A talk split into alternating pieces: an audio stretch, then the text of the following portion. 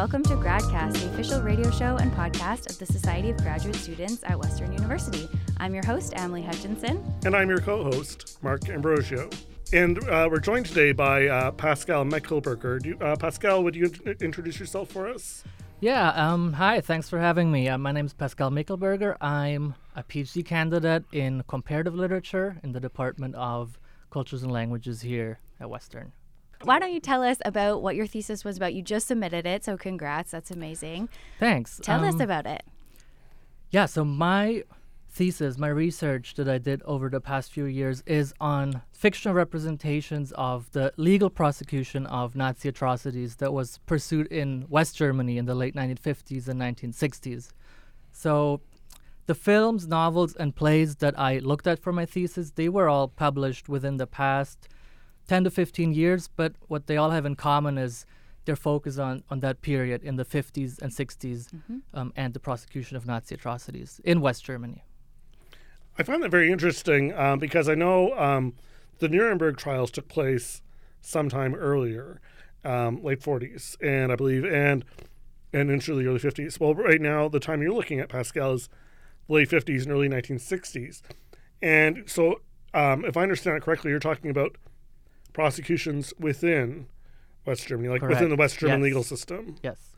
Yeah, so the Nuremberg trials in the late 40s, as you said correctly, those were um, run by the Allies, um, not by the new West German state that only came into being in 49. Um, so you might wonder, why is there a two decade gap between the Nuremberg trials and the, the prosecutions I'm looking at? Um, and that's really part of what the fictions talk about. It's part of my research. And well, the short answer is that it took a it took a bit of time for the German judiciary to be reestablished. It also took a little bit of time to to get the political will to actually have those pr- prosecutions happen within West Germany, um, run by the German judiciary. Right.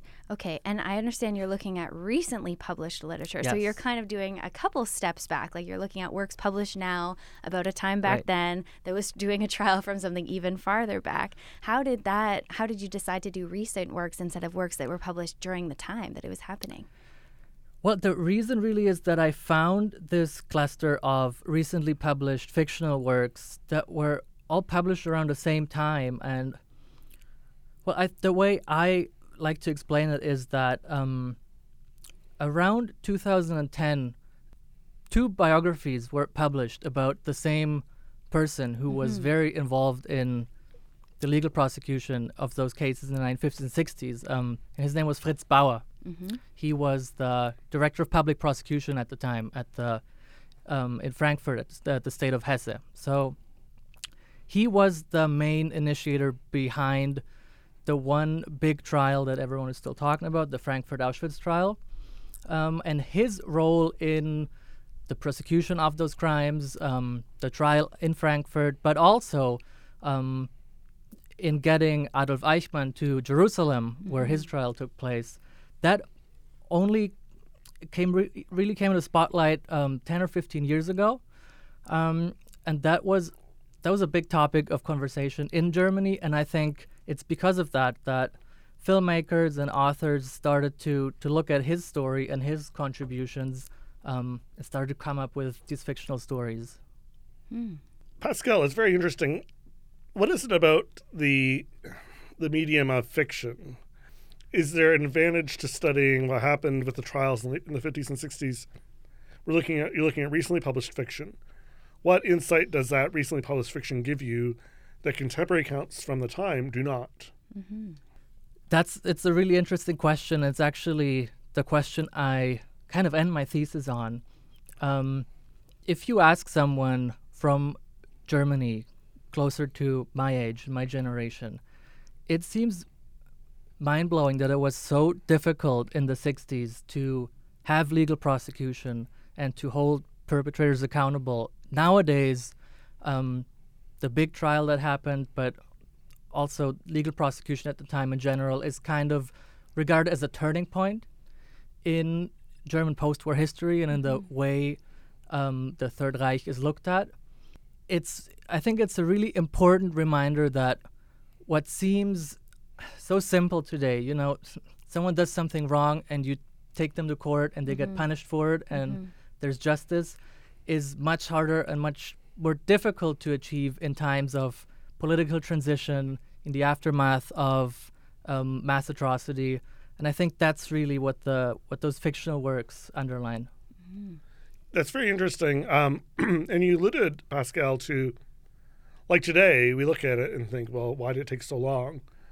But as you know, um, coming out of the war, it wasn't like, okay, turn off the lights, okay, the Nazi regime is over, turn on the lights, okay, there's a democratic regime. And because, you know, there was the Allied o- occupation for a few years in the West, and in the East, it continued perhaps, you know, and, uh, and uh, which is its own topic.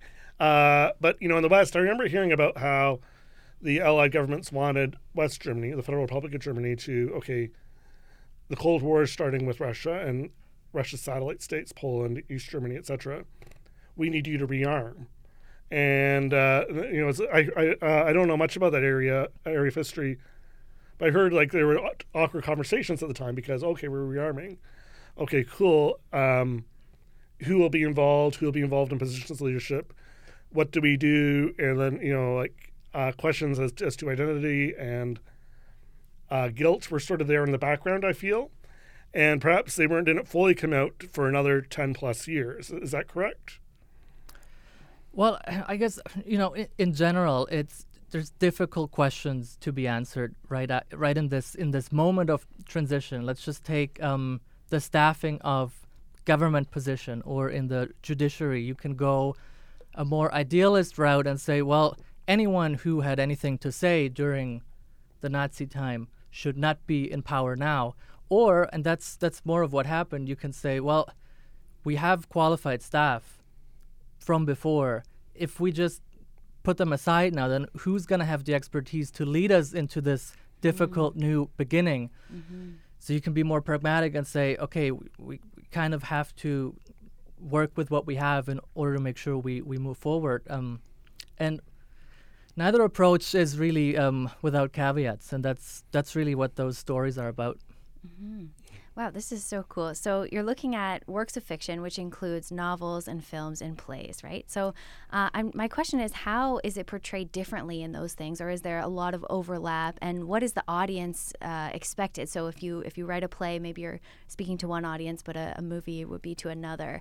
Uh, how does that interact with your research? the particular fictional works I looked at, I found lots of similarities and overlap between them because there's certain there's certain historical events at the time that, that are considered so important. They all touch on them in one way or mm-hmm.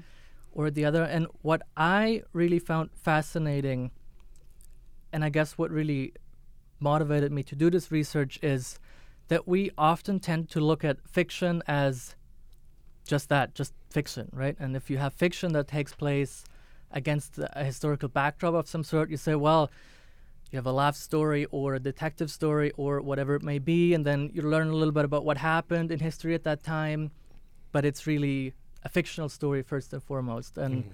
I wanted to dig a little bit deeper and do away with the fict- the purely fictional aspects of the of those stories, the love stories and whatnot, and I just wanted to see how how well do those fictional works um, communicate the complexities of that situation, especially the legal complexities of prosecuting crimes of that sort. Um, and I was surprised at how nuanced at times those difficult questions are negotiated in the fictional stories.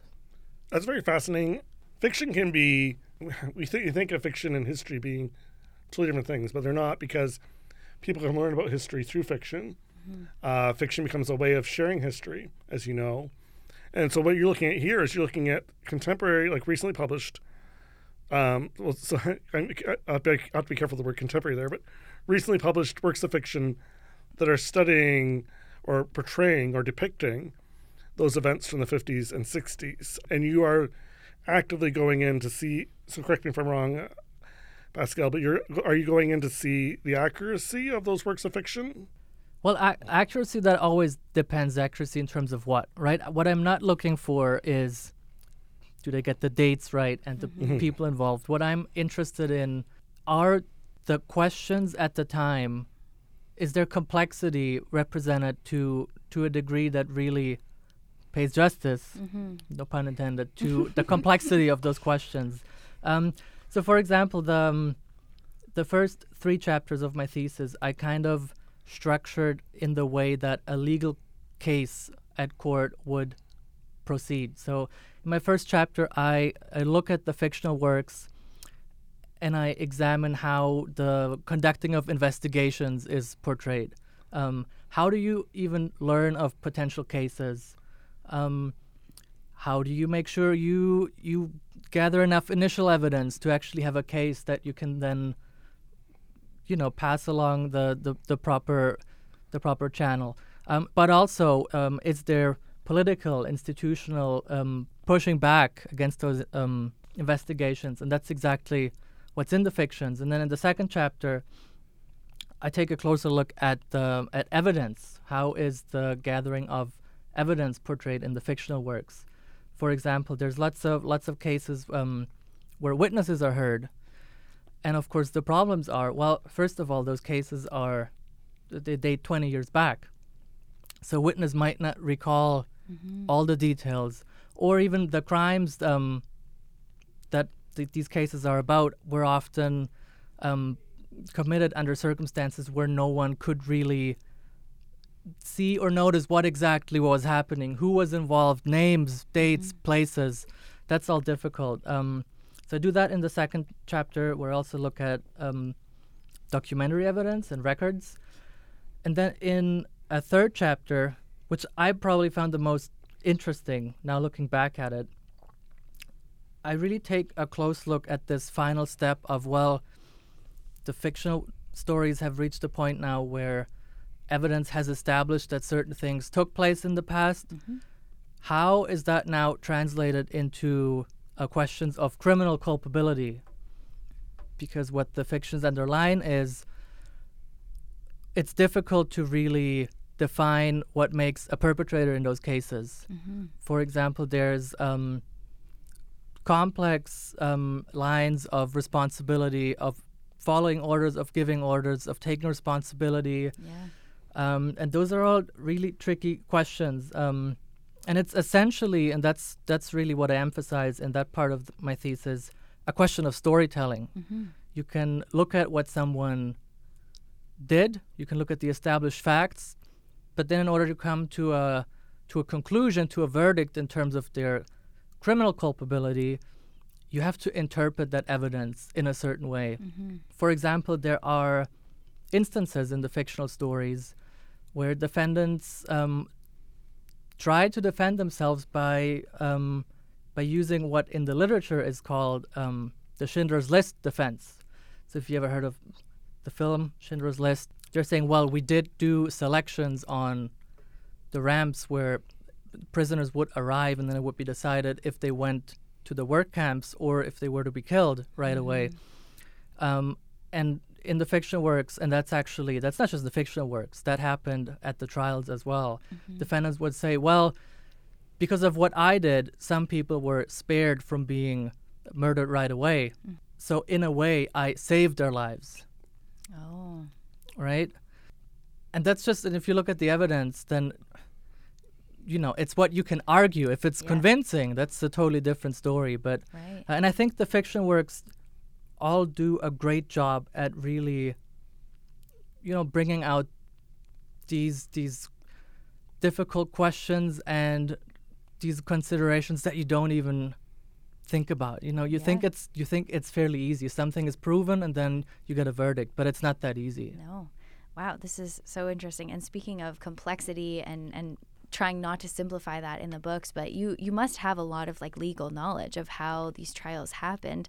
Uh, did you have to like take a course and figure out how trials work? Like I I only know from like the media. Like I have no uh, knowledge of actually how trials work. How did you figure all that out? Well, I wish I had a lot more legal knowledge than I have. Um, what really helped me is the fact that, um, especially the that large trial in Frankfurt, has been written about a lot. At the time already, there are several trial reports, um, but also in in more recent years, there have there have been historical studies of those trials that talk about the legal and the political implications. Mm-hmm.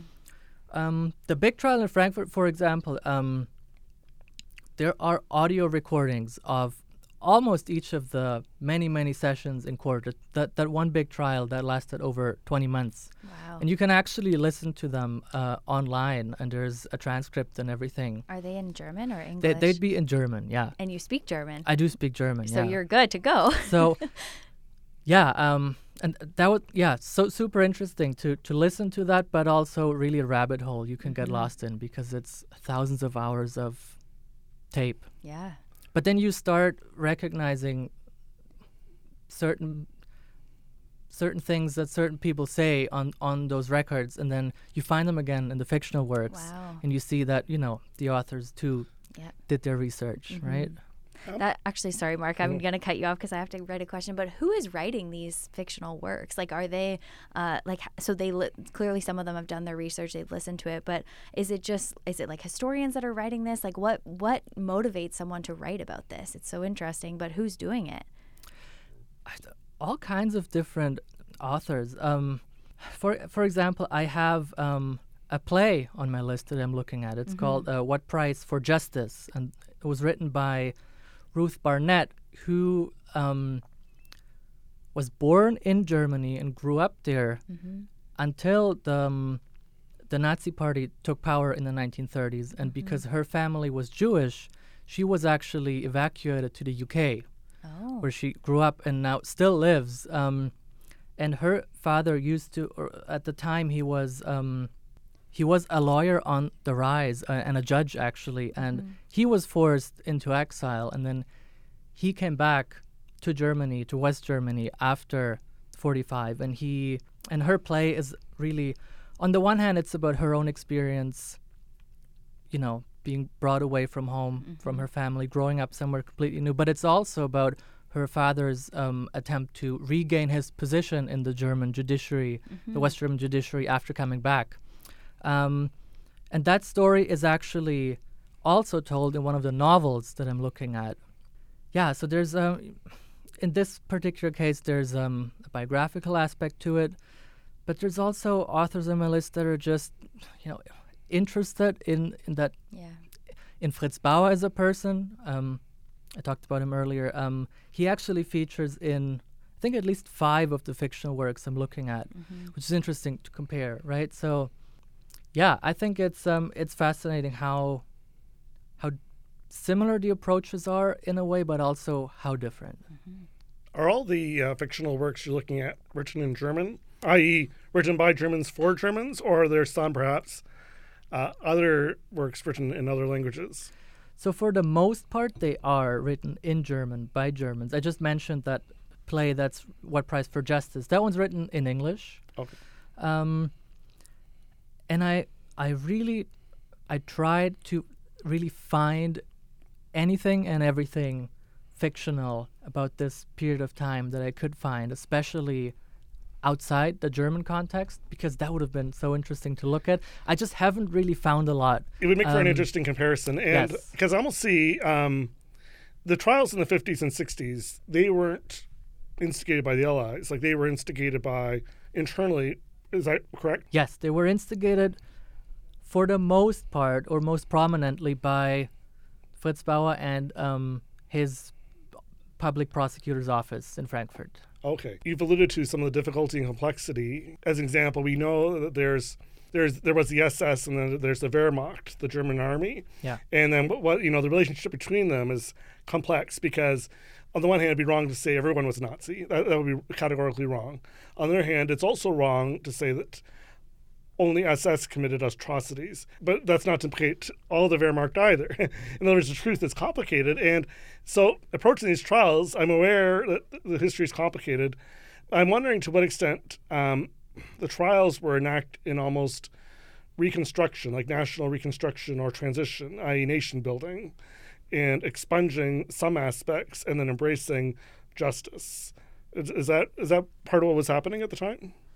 Yeah, I think so, and it's it's one of the big questions that the fictional works uh, fictional works talk about, um, and it's what I write about in my final chapter. Um, each of the fiction works to some degree, reaches a point where it's clear that you can't really, you can't get um, retributive justice in each case, because more often than not, specific evidence is lacking, or you can't convincingly argue based on the laws at the at the time that whatever the defendant did was actually um, a crime. So what what the fiction works do is they imagine, and that's very much in the spirit of transitional justice, a concept of justice that goes beyond punishment and that focuses more on truth telling.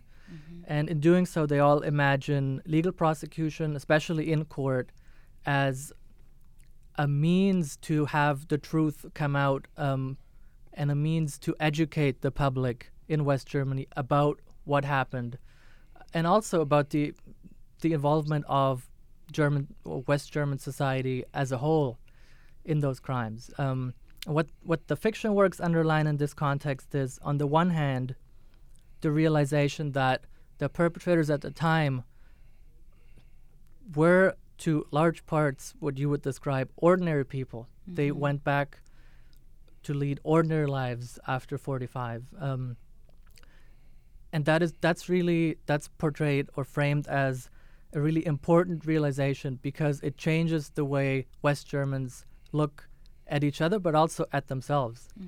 Um, and the second, the second important realization is that even though what many Germans did at the time was not criminally or legally wrong, there is still a duty to say no. And going forward, that's why, you know, today when you grow up in Germany, you learn about all this and what you're. So the general message is that, of course, if you're born long after what happened, you don't have a responsibility for what happened, but you have a responsibility to make sure it doesn't happen again. Yeah. Um, and that's that's kind of I want to say the notion that most of the fictional works end on. Very interesting. Yeah. I want to ask a question kind of how you got to this research. So you mentioned like when you grew up in Germany, you learn about all this. How long, like when did you find Canada? like when did you come here? Was it just for your degree? Um, so I so I did my undergrad in Germany at the University of Mannheim in Hispanic studies, actually. Um, Oh, interesting. So- interesting. so I um I used to work a lot on fictional representations of the Spanish Civil War and the dictatorship after, and also that that period right after dictatorship in the 70s that is known as the transición, the transition. Mhm. But at that time, I had I wasn't re- doing research on on Germany at all. Um, I then went to um, Brock University in St. Catharines for a master's in studies in comparative literatures and arts Right. and I still worked on, you know, my Spanish literature and film. And then I came to Western for my PhD in Comp Lit. Um, and I found a course um, to take at the Center for Transitional Justice and Post Conflict Reconstruction here at Western that looked similar to what I had done in the past. I just had no idea there was this thing called transitional justice. Um, so I took that course and I thought it was really interesting, and I learned a lot of things that I kind of knew about and lots of new things. And then I also stumbled upon this particular period of time in West Germany at the time. Um, yeah, and then I started finding the films and the novels, and I thought, man, that that'd make a good project. So I kind of shifted a little bit. You shifted a little bit, but I can see the uh, connection to your Hispanic studies. You looked at, at a similar topic when you were reading Hispanic literature. Yeah. And I know, like in Spain, um, I mean, I shouldn't say I know. I mean, I've heard very little bit, and uh, about you know, for example, um, moving Franco's General Franco's mortal rem- remains from the Valley of the Fallen, Yeah. uh, to a less conspicuous place. Um, and in Spain, it's still very much a. Uh, it's still very much. I It's think a super hot topic. Here's a hot topic uh, because I mean, I appreciate are you know uh, uh, less than positive aspects, but then but then to move someone's grave, you know, in Spain, I know it's very controversial, and also how people relate to General Franco is still a hot topic in Spain. Um, which is very interesting. Um, I want to congratulate you. I, I understand you recently finished your dissertation. Dude, thanks. You have a public lecture coming up on November 1st. Is I that do. correct? That's correct. Okay, very cool. Um, in our remaining brief time, um, Do you want to tell us maybe a little bit, Pascal, about your Western experience outside of the classroom? What have you, any extracurriculars you've been involved in? I've been at Western now for five years, I think. Um, I think it's a good time to finish up PhD. um, I was actually involved with SOGS for the past two years as SOGS counselor for Comp Lit. You know, a bit sad I'm graduating now, and I, you know, that that's done. But also um, happy for some of new students in our program to step up and take a little bit of that responsibility. Mm-hmm. Yeah, so that's that's what I've been doing. Oh, that's that's very good to hear. Well, um, I'll be uh, sure to attend your public lecture, and awesome. uh, yeah, thank you, and uh, congratulations again on on finishing. Thanks. Mm-hmm. And just in the very brief time we have before we finish, what's next for you? What what's where are you continuing this research or nothing's really set in stone. Um, except I think I know I don't want to dive right into the next research project. I've been sitting by myself uh, at my desk for the past two or three years, just yeah. writing this thing, mm-hmm. and I'm ready now to you know go out and do something yeah. with other people that are involved. So I might go back to my research at some point, but for now, I'm kind of weighing my options. Mm-hmm. I think I'd like to stay on campus. Um, if it's going to be research, I don't know yet. Yeah. Awesome. Well, thank you so much uh, for joining us on GradCast. It's been awesome to hear about your research. Thank you so much. My pleasure. Thanks for having me. This has been GradCast, the official radio show and podcast of the Society of Graduate Students here at Western University. I've been your host, Mark Ambrogio, and my co host was Amalie Hutchinson. We've been speaking with Pascal Michelberger. If you would like to be involved with the show or get in contact with us, please email us at gradcast at sogs.ca. You can follow us on Instagram, Facebook, or Twitter at Gradcast Radio. To listen to us, we're on Radio Western 94.9 FM. You can also find all of our episodes wherever you find your podcasts. Thank you for listening. Enjoy the rest of your day. And thank you once again, Pascal.